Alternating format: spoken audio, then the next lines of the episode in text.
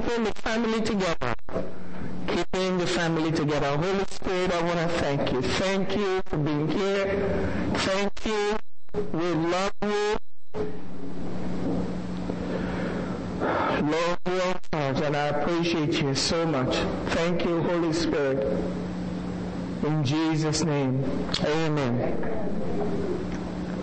We're living in a very dangerous time, and as you already know, there are a lot of people today in this country that are wanting to redefine family. Yeah. Today, the homosexuals are being really aggressive. We love homosexuals, we just don't love their conduct, yeah, or the way of life. Right. But there are so many people today, very powerful people in the country, that are wanting to redefine marriage. But what we have to do as believers, as Christians, is to keep the family together. We really need to keep the family together. The family is not ideal. If your family is not good, that's because you have a different idea of the family than what God has. And what you need to do is shift and go God's way, a God's idea of the family. The family is God's idea, and we must keep the family together. Why must we keep the family together? 2 reasons. First, man was created by God for his own purpose. God created man for his own purpose. God created the family for his purpose. And you can find that in the scriptures. It was God's idea to create man. It was God's idea to create the family. So it all started from God himself. He had an idea about the family. And we must get God's way of the family. Now, if we read in Genesis chapter 1, verse 27 and 28, the Bible says, so God created man in his own image. So God created man in God's own form, God's own likeness. In other words, when God created man, man looked exactly like God. God never created in God's likeness. That was God's idea. The Trinity is out here. The Father, the Son, and the Holy Spirit. We want to replicate our God. So they created man in their own likeness, in the image of God. So the word of God tells us that God created man in his own image, in the image of God he created him. God's very image, male and female, he created them. And then God blessed them. Now, look at God here. God blessed them, and God said to them, so in blessing them, God said, be fruitful and multiply. In other words, I want you to replicate this little God that I have just created. Let them fill the earth. Let them subdue the earth. That was God's original intent. That's the way God wanted the earth to look like. Filled with people that look just like God. Amen. And with the family, God's power was directly involved in the creation. That's the creation of the family. If you read in Genesis chapter 2, verse 18, the Bible says here, and the Lord God said, it is not good that man should be alone. I will make him a helper comparable to him. Now, this helper that when God created man, he originally created Adam and man. And when God created everything that he created, he pronounced good. The Bible says the first book was looked at everything that he had created, and God said that it was good. This was the only time that God said in all of his creation that what he had done was not good. He said it is not good for the man to be alone. I will make him a helper. So if you are a man, regardless of how good you feel about yourself, you need help. You can't go it alone. And if you're thinking about it, well, I don't know if I need help. God says you need help. You can't handle it by yourself.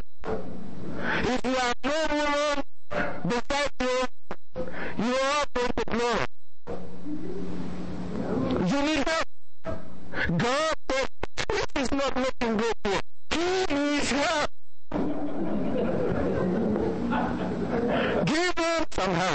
And yet God put the man to sleep, and the Bible says they took one rib from his side, and then God fashioned the rib, made the rib into a woman. Now when God created man, he just put some down, worked on it, and said, man. But when he created the woman, boy, he fashioned her. He took his time to create the woman. That is why men can never take their eyes off that kid. When a man is poor, he's built. They're just performing what God already done. Amen? God built them. Amen? Amen, Angela.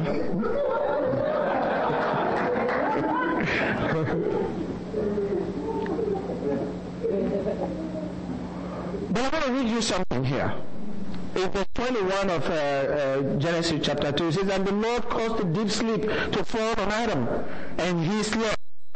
And he took one of his ribs and clothed in his place. Then the rib which the Lord God had taken from man, he made and fashioned into a woman, and he brought her to the man." God brought the woman to the man. You see, when Eve was with it, she knew nothing about the man. Amen? She had to put her hand in God's hand, and God took the woman, brought the woman to the man, and God said nothing. He just brought the woman. Hey, wow, take a look. You've been dealing with many animals. What do you think about this? Now, sometimes among Christians, single women, they're busy just looking for a man to get married to. And they're looking at all the wrong places to find somebody. Maybe I need to move from this church to a larger church where I can find a lot of people, and then maybe God hook up with some. All you need to do is put your hand, as a woman, put your hand in God's hand. He leads you to the man. Amen. He brought the woman to the man. Focus on God and God alone. Make that your purpose. She knew nothing about marriage. She wasn't even thinking about marriage, you know. All she knew was God, and God brought her to the man. And when the man took a look, he said, "Whoo!"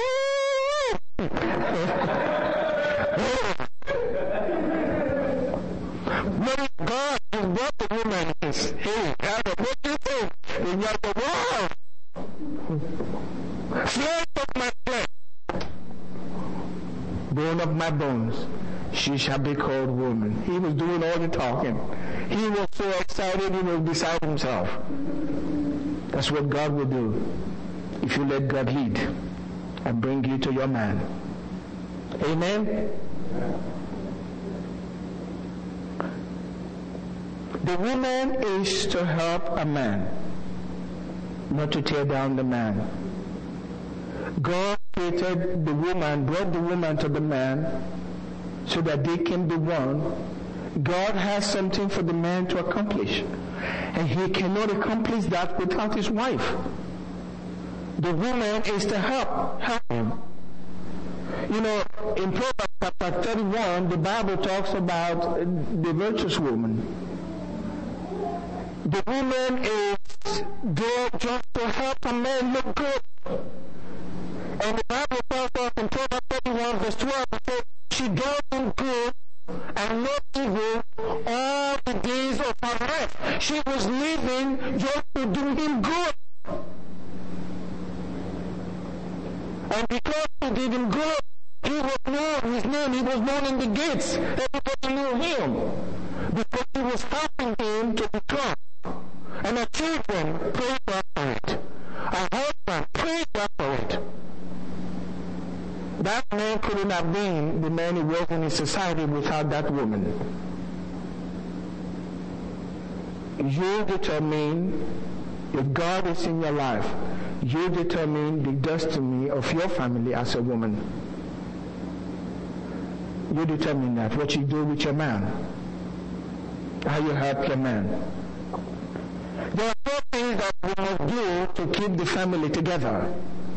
And those things we can find in Genesis chapter 2, verse 24 and 25. Precepts that God has given to us. In verse 24, it says, therefore a man shall leave his father and mother. That's the first one. Leaving father and mother. That's interesting that in Genesis right here, there was Adam did not have a father, right? He did not have a father or mother. But God knew, this is so important. If you want a marriage that flows from God, a family that flows from God, the man shall leave his father and mother. That's the first one. Second one, he has to be joined to his wife. The third one, they both have to become one flesh. And the fourth one, he said both of them were naked, man and his wife, and they were not ashamed. Complete openness. I'm going to go to the first one. Therefore, a man shall leave his father and mother. Notice it doesn't say the woman shall leave father and mother. It only says, therefore, a man, the man is the one that's going to leave father and mother and be joined to his wife. Why is God saying this?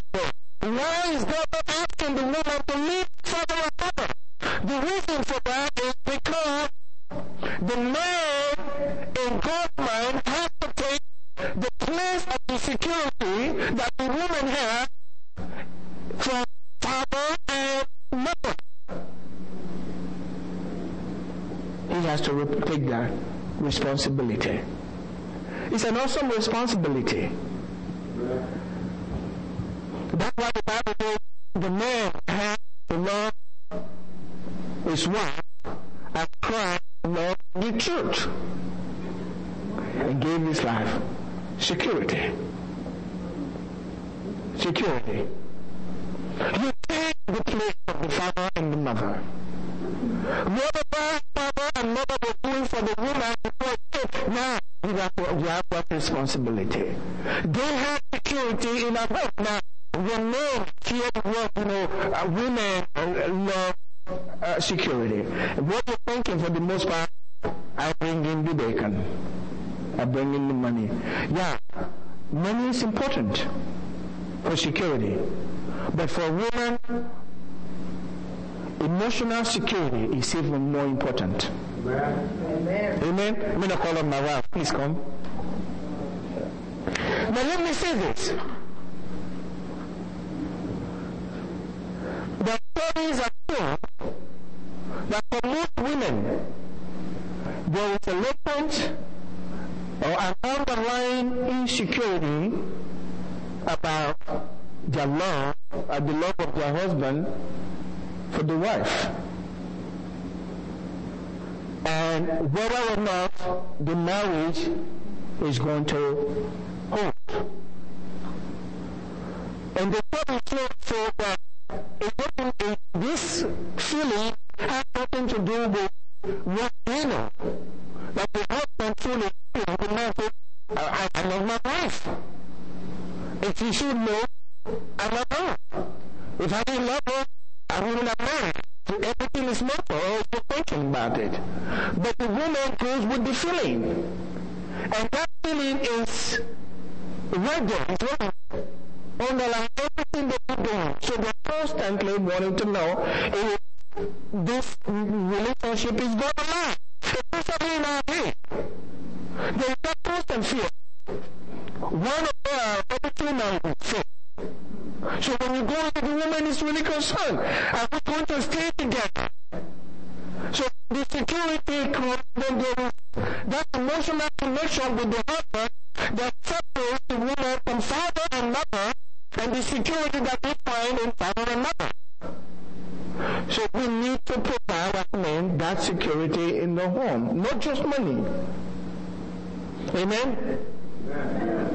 And I want to bring in a perspective here that as a woman, we want some of our men to understand. We love our men. And every woman wants her marriage to work. Every woman doesn't want, I don't think most women go into marriage thinking of divorce. But the way things are going with divorce, even higher now in the church than it is outside there, something needs to be done. And I believe the reason is, just like he was saying, women don't feel emotionally secure in the marriage. Money is good, believe me, if you have money, that's very good. A woman needs to know there will be a roof over her head. But more important than that is the things the man does. If you're going to live and clean, it might not be a father. Most men here probably don't have a father or a mother.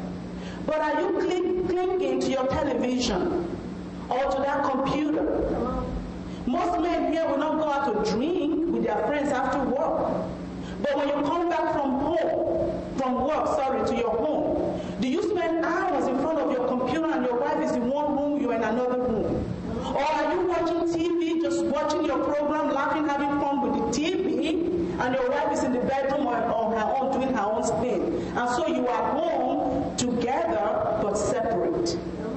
You don't talk to one another. She doesn't feel affirmed. I'm telling you, when your husband gives a card to his wife just because, and says, honey, I love you for what you are to me, that there is no price to that. When she comes home and there are flowers on the bed, there is no price to that.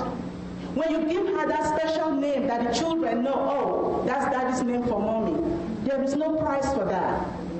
When the sink is broken, she says, honey, I need you to fix this. And she comes back the next day, it's fixed. Not 1 year. That thing is still leaking. Well,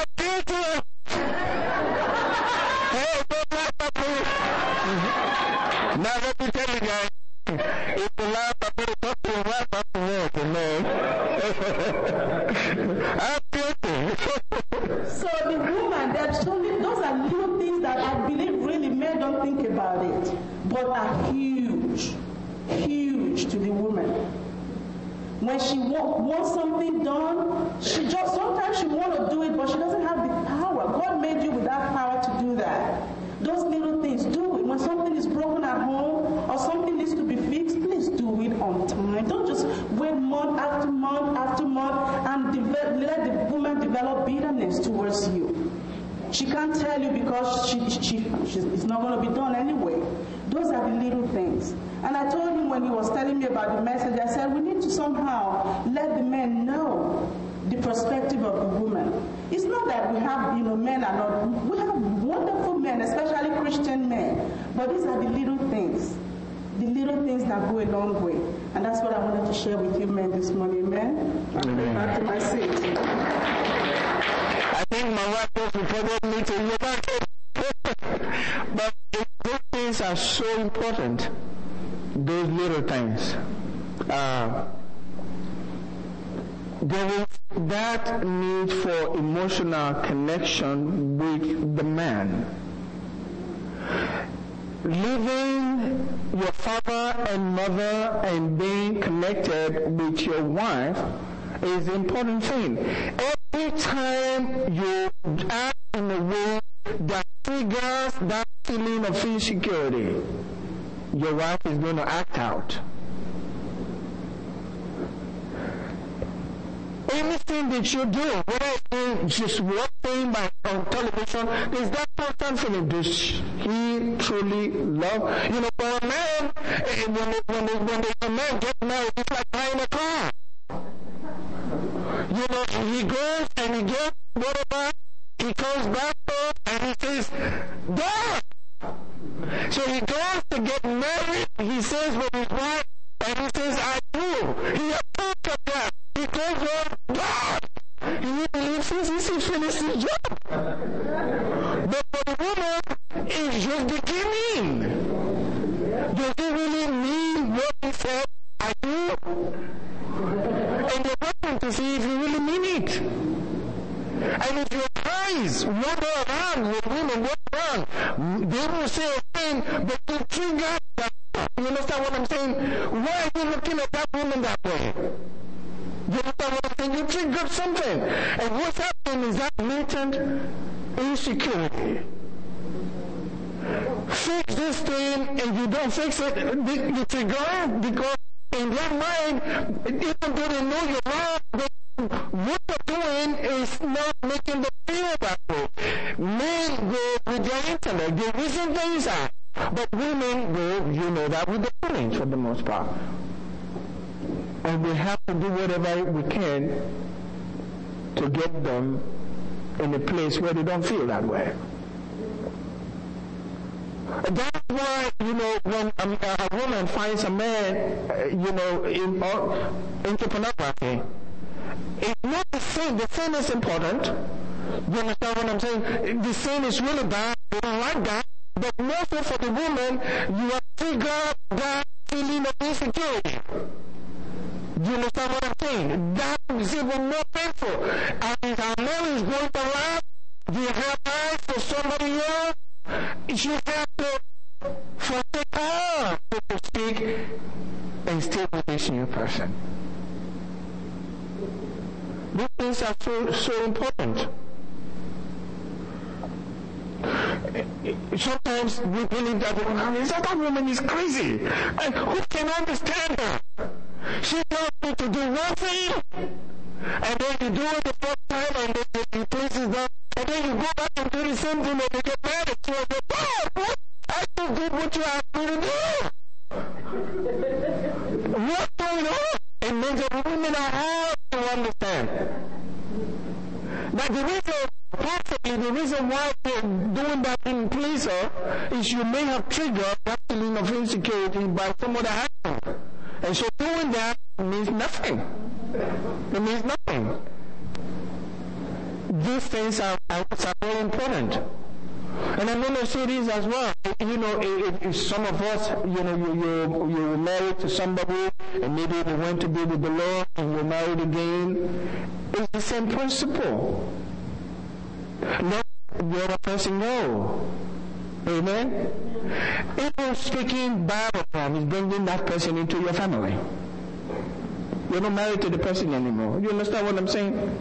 You're not married to the person anymore. Speaking good things about them, it's okay. Maybe sometimes, but you can't continue to do that. You leave. You understand what I'm saying? And you allow your wife to have that security in the home that is between you and her now. No other person is as important. I know how I love my children, my daughter. You see her here, she's always clinging. You understand what I'm saying? But someday she should be clinging to somebody else. And that man should give her that same security that we have, and that feeling of, I can always trust God to be there for me, no matter how bad I get. God is going to be there for me. Mom is going to be there for me. You are the man who takes that place. Amen? And you have to work. So she's very comfortable in this relationship and secure. So important. Second thing is the man must cling to his wife. You must never surrender, no matter what's going on. For some women, there are certain times in a month when the woman thinks all of the trouble, and the man says, "But with everybody else, I didn't know it was like that. Now I got all the trouble." And then he went to talk and said, "Look, Pastor, you need to help me. My marriage is having problems. She's just driving me nuts. I've become like a slave in my home. I can't say a thing." So Pastor said, "You need to serve her. He said, "Pastor, I came here for help." Now you are making me a bigger slave than I was. That's what you pick up food.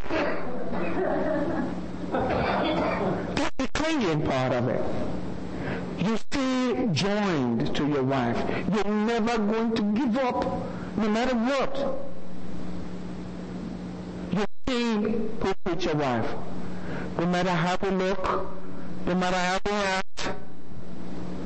And you were not perfect when you got into it yourself, remember? There are things about you we have to cling. The pastor, I didn't even know she looked like that before we got married. When we go out eating, she's always looking good, you know what I mean? She doesn't get angry and scream at you, you know. And the first thing you hear about scream, you be like, oh my God. You got to talk to you? Oh Lord. And she takes up the eyelash and you feel, oh my God.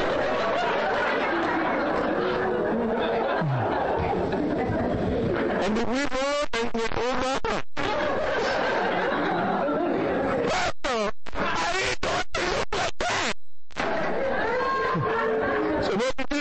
She's going to show you how to really look before you got married. She's going to show you how to really look before you got married.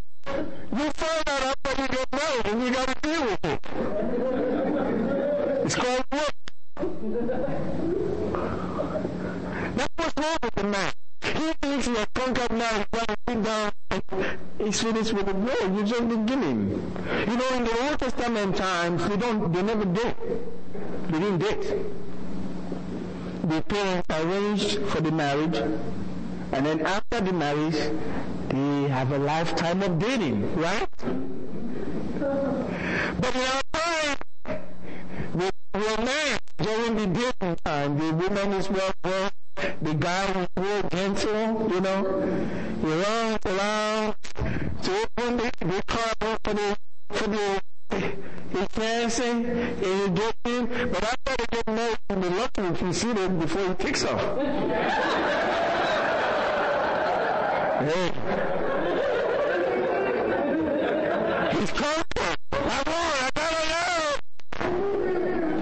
got it. No need to be married anymore. I got it. And for the woman, she's becoming even more insecure. Does he really love me? Why all of a sudden it's changed? And that's where the trouble comes in the home. You do whatever it takes to cling, to be joined together as glue. I'm not going anywhere.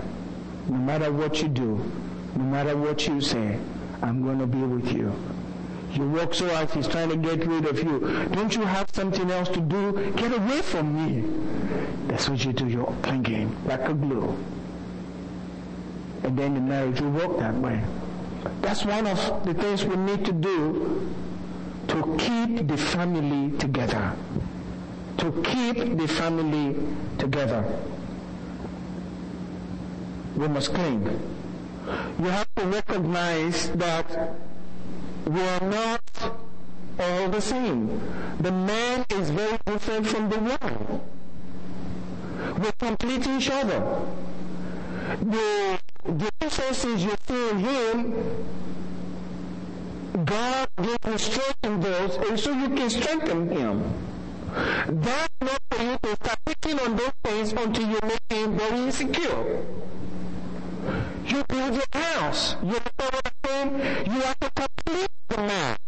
The woman cannot really know who he really is because he was taken from the man. You understand what I'm saying? And for her to know her true essence, she has to be united with the man, right? And so the man can help her to find out to know who she really is. But the man has lost certain things in his life. When the woman was taken away from him. And if he wants to be complete and to fulfill God's will for his life, he needs to have that woman glued to him and glued himself to her. Then he is complete. Then he is the man.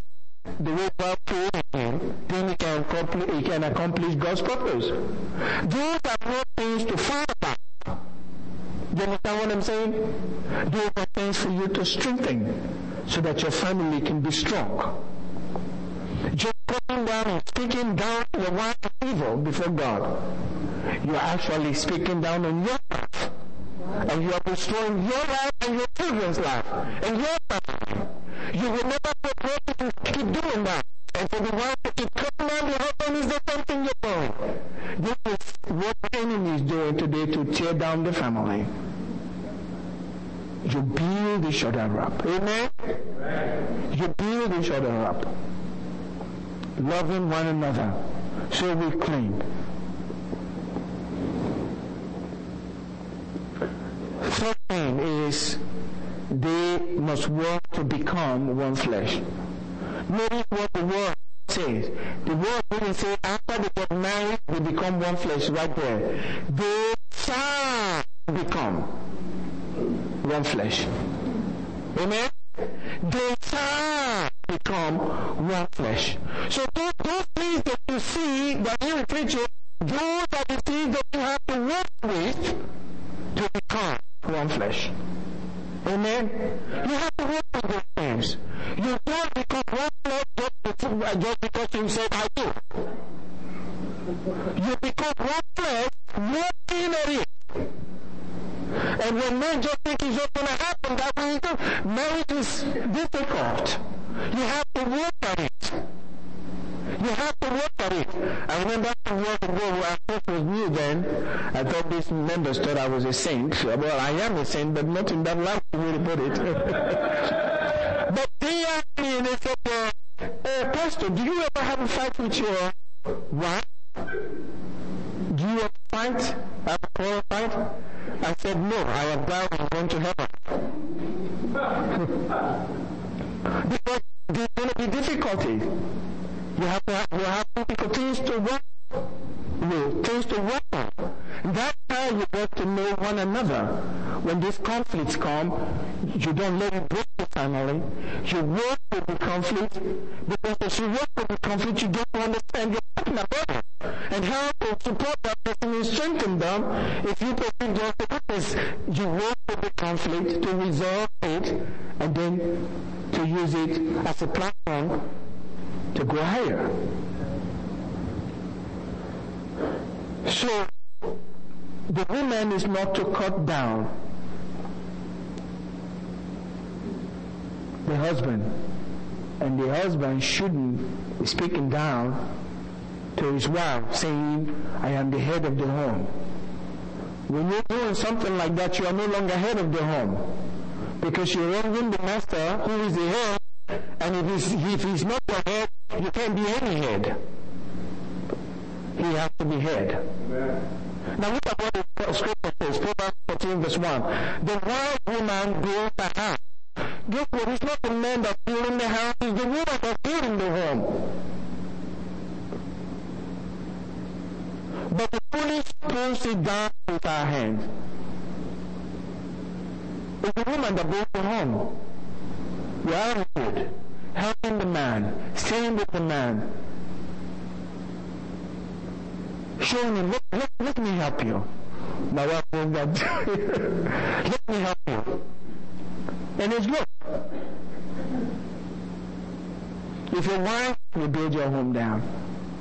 If there is conflict in your home and you're nagging wife, you're doing yourself a lot of disservice. That's what the Bible calls foolish woman. You're pulling down your home. You don't have to fight about everything.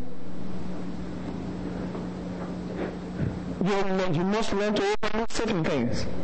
Amen? You can't be picking on everything. You're exactly the other person and they just give up. Well, I can do anything good. Forget it.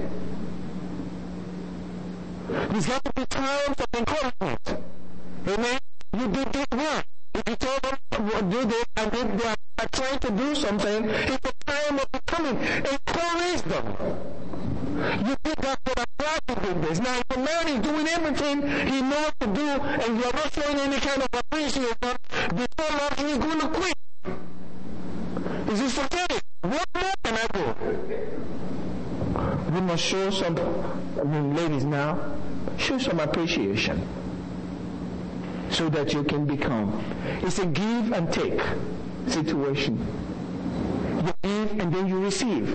You can't be receiving all the time. It's a give and take situation. And everybody is being ministered to in the home. And when your children see you becoming, the environment is so right for them to grow and for them to soar in life. But if there is a lot of conflict in the home, the atmosphere is not good for them. The soil is not good for growth. They can't excel in life. That's why I want to say, keep the level of conflict down in your home. You have to fight about everything. When there is so much conflict in your home, God is not the author of provision. If you allow the level of conflict in the home to stay high, the Holy Spirit cannot live in that home. He's a drinking man. He'll live. When you keep the level of conflict high in the home, bickering about little things. Sometimes I want my kid to wake up and stop. Sometimes I want to leave the home around. Over in Grace, for some reason they got from their teenage years, they're constantly, Angela said, I want to go up over.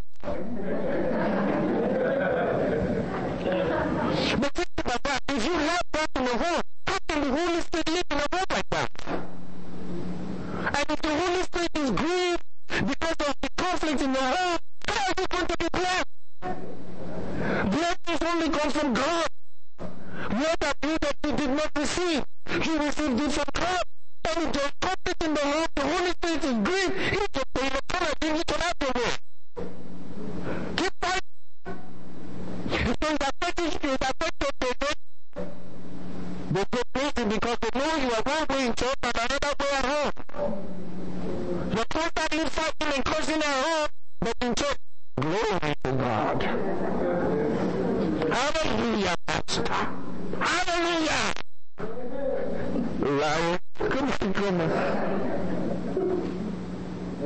See how the people sing? Keep the level of conflict down in the home.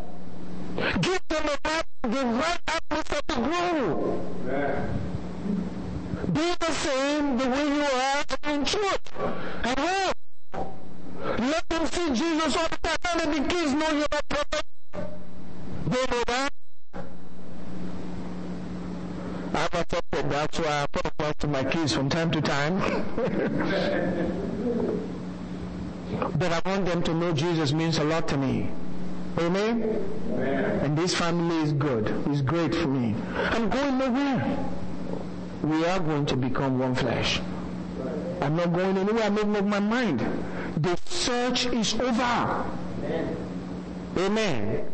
The search is over. I'm not looking for another woman. I got my thoughts. I can't. The search is over. I'm not searching anymore. If one is to remain here, and the other goes, I want to be the one to go with it. Amen. Amen. I don't want any other person. This is it. Your woman needs to understand that.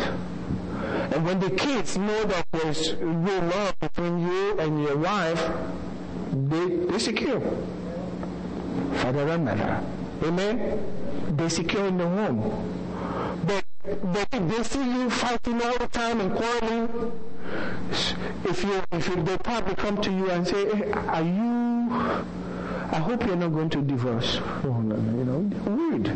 Talk to kids. But every time they hear the fighting and the screaming, they know what's happening out there in the world. Amen? And they don't want to be with one parent and the other parent somewhere else.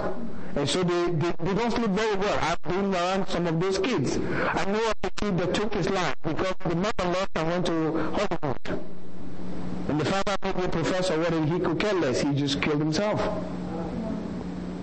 Because he felt like maybe if I could do something, I maybe there was something that I did that caused this to happen. You don't know what that caused to the children. You don't want that. Do whatever it takes to keep the level of conflict down in your home so that the Holy Spirit can flow in the home. Amen?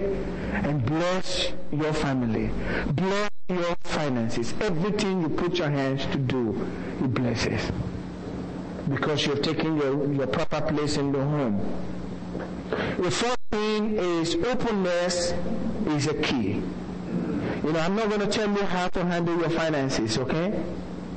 But this is the way I look at it. If you marry a woman, you work, maybe both of you work.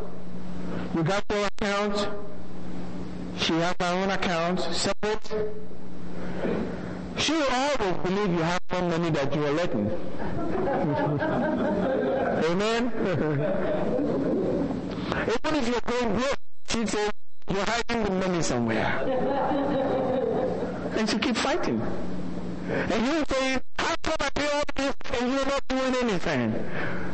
But you have an openness. You understand what I'm saying? There's no need for the fight. They know. And you can work together. You won. Yeah. They were both together naked. Amen? And they were not ashamed. There's no need to hide this stuff. We're together. We're family. Where did I get this from you? Amen? If you're doing that, I know who you're like. You're selfish. You're only looking for yourself. And your mate is not going to be secure in that marriage. They know. Because where your treasure is, and if you're not letting your wife know your treasure, I know something is wrong. Something is wrong. It's not to be openness. Amen? We gotta know. We must go back to God's original purpose. You see, God wants to fill the earth with Himself.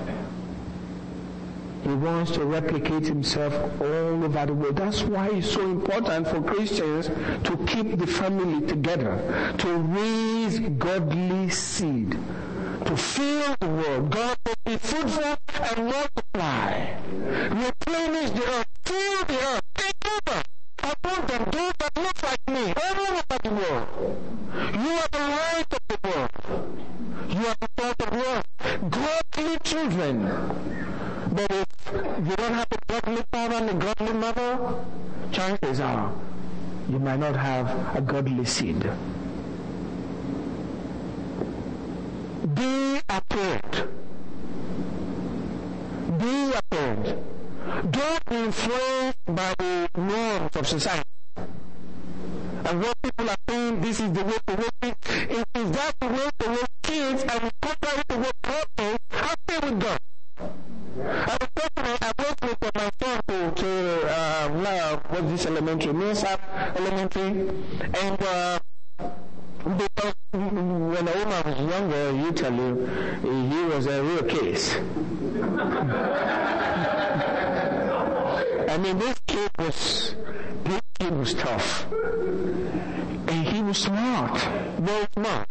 He knew when to really give it to us. Once we get to church, we know you cannot spank him at church. So he will laugh up. If I said, son, give me your hand, he'll look at me like, okay. He will stay in his class. Sometimes I'm teaching Sunday school class, he's seated on my lap. Every Sunday, when I turn around, we're coming to come and get your son, we can't handle him. And we were deacons in our church. Oh Lord, have mercy. One Sunday, I said, give me your hand. He's like, who are you to tell me? I grabbed my hand. This is true confession. I grabbed him into my car, and I looked the door, and I looked to the left, I looked to the left,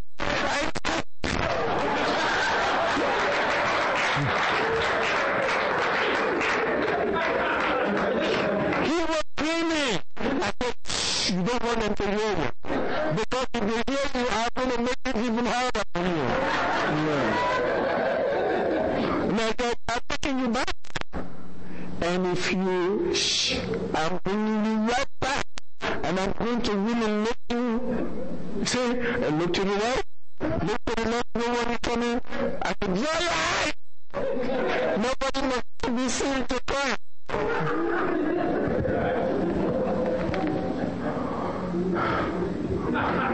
That was the end of that problem. Be apparent. You see, God gave them to you. You know what I'm saying? You are not your child's friend until you are wrong. God has given you a responsibility. You don't negotiate with your kids. It is crazy. You're talking to a 7-year-old kid and you're saying, okay, no reason. I'm not going to reason with you. I can reason with a 7-year-old kid. I tell you what to do and you better do it. That's the way it's going to be. Be apparent.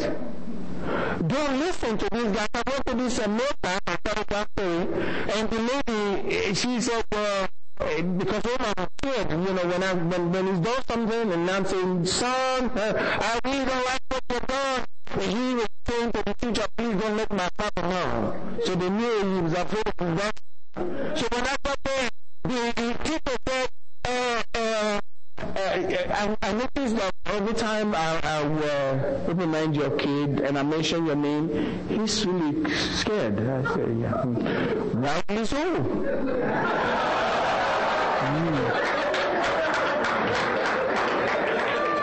And she said, well, I want to teach you how to spank your kid. And she said, give me a hand. And she did this. I said, is that the way you spank your kid? I said, listen, the Bible says foolishness is bound to the eyes of a child. And the Lord, not this, the Lord of correction will take it out. I said, if you think you know better than God, and she said, I think I know better than God. I said, well, then let me go my way, okay? God was the one that said, spare them, they will not die. Spare the world and spare the child. Many have spoiled your children. And you are going to answer to God one day because you couldn't be a parent. You wanted your kids to love you, the emotional stuff. I don't need them. I told my son, I love you, you know that.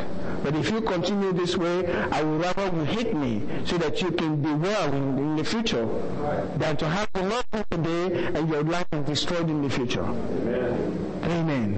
Amen. Stand up with me this morning.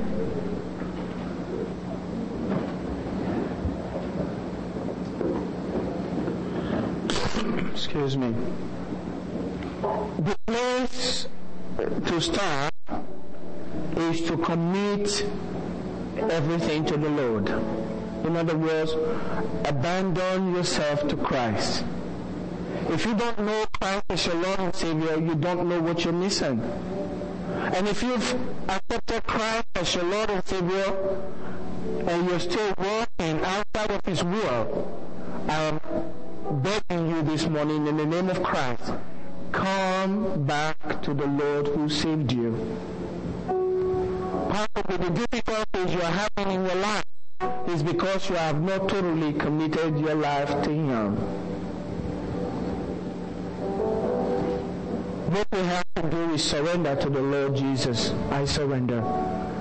Just have me as I am. These days I am so conscious of the righteousness that Jesus has given to me. I don't have any of mine, but I rejoice in the righteousness that Jesus is giving to me, and I'm fine with Him because He gave me His righteousness. He died on the cross for me and gave me His righteousness. I don't want to be good on my own. I need His goodness. You need His goodness this morning. Then you make a commitment to Him by saying, I surrender. Would you bow your head with me? And you're saying this morning, God, I'm going to surrender my life to You. I'm trying to man. He's not worth. I need Your help. I need Your help. Would you raise your hands to the Lord this morning and say, Lord, thank You. Thank You. I need Your help. Thank You so much. Thank You. Yes. Thank You, Lord. Father, we thank You. senior people today and those that are making that commitment to you, that they're surrendering to you fully your heart so that you can take full control. Change your life. Forgive the past. You said the commandment sin the sin that is not unto death. You said we should pray for that and that you will forgive. Lord, I pray that the sins will be forgiven and that the new heart of God, and that right now they will feel your purpose in their life. In Jesus' name. Lord, we love you. In Jesus' name. Now, amen. And I feel like the Lord just reminded me something. Sometimes I need our prayer partner to come. Sometimes as a child, something happened to you that darkened your life. Maybe somebody with a authority figure over your life. This was what God was speaking to me this week. Somebody did something to you in the past, whether it's a parent or somebody, an uncle, whoever it is. And that thing is still affecting you somehow today. The Lord says, today is your day of healing. God is going to heal you. I have this spoken to my heart all week as I was praying here. If you find yourself in that situation, or a husband that abused you in the past, and you need God's healing today, I need you to come and receive prayer, and God will deliver you this morning. Amen? While our physician is praying, please come. Feel free to come.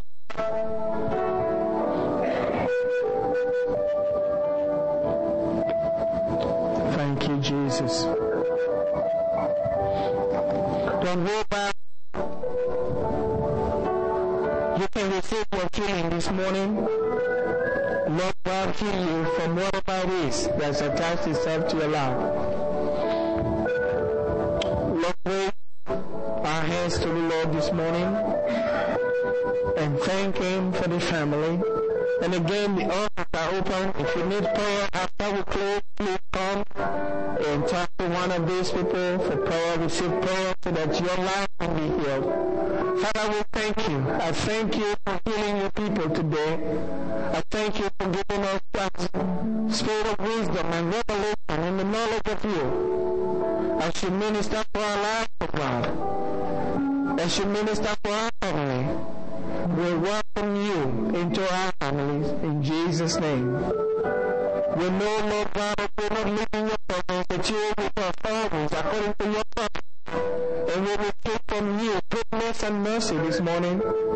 And we give you praise and we thank you, Father. In Jesus' name. Amen.